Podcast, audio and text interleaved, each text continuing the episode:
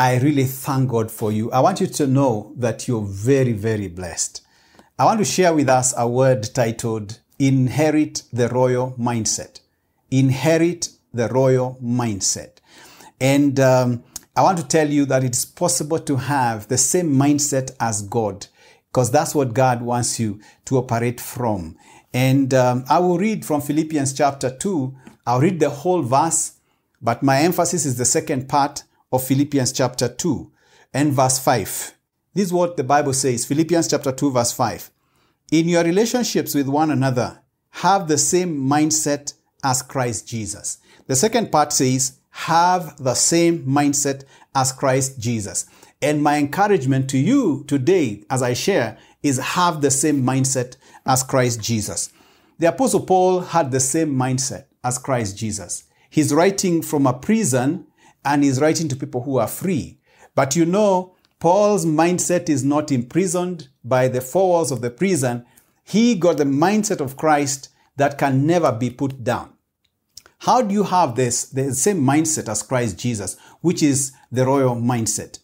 Number one, I suggest three things. Number one, uh, meditate on God's word. Meditate on God's word. Secondly, number two, confess God's word. Confess God's word. And number three, um, execute God's word. When you read God's word, take time. Don't just take off and run. Just read and internalize it.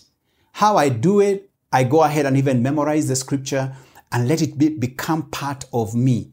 You know, uh, if God says you are not given a spirit of fear, but of love, power, love, and a sound mind, I take that verse, I internalize by memorizing, and then I start making it part of me. And I say, fear is not part of my life. Meditate on God's word.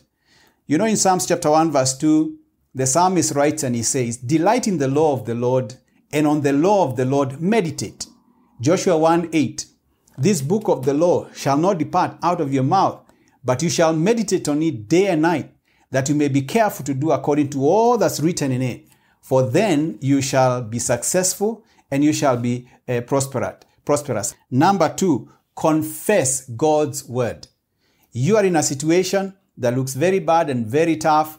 Instead of confessing your fears, let God's word come out. Not your words, not the words of your friends. And that is what God told Ezekiel in the valley of dry bones.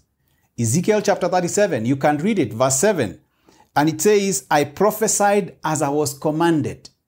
In the valley of dry bones, in the valley of devastation, Ezekiel confessed God's word. I prophesied as I was commanded. What are you going through? I want to tell you, don't look at the situation. Look at God's word. Begin to speak God's word. That is royal mindset regarding the situation. But finally, of course, execute God's word. Begin to practice it. Act like uh, it has already happened. If you are praying for rain, take an umbrella, walk around with it. People will say you are mad, but God knows you're not mad. It's an act of faith, and God is coming through. When He says, Ask and you shall receive, once you have prayed, because the word says, Ask and you shall receive, act like you have received. Seek and you shall find. Begin to behave like you have found.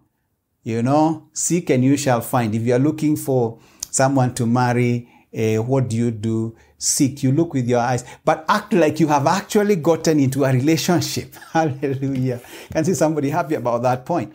But you know, seek and you shall find. Knock and the door shall begin. Behave like those doors have actually opened. So execute the word of God. What have I said? You can inherit royal mindset for your situation by meditating on God's word, confessing God's word, and executing God, God's word. And so I say to us, have this mindset that was in Christ Jesus. It is possible. And God will bless you as you do it. Father, in Jesus' name, I thank you for the fact that we can have your mind con- concerning every situation. And today we take your mindset from your word. We, as today declare, we shall confess it and we shall execute it and live, live as if things said in the Bible have already happened. May God, uh, the royal mindset become your portion in Jesus' name. Amen.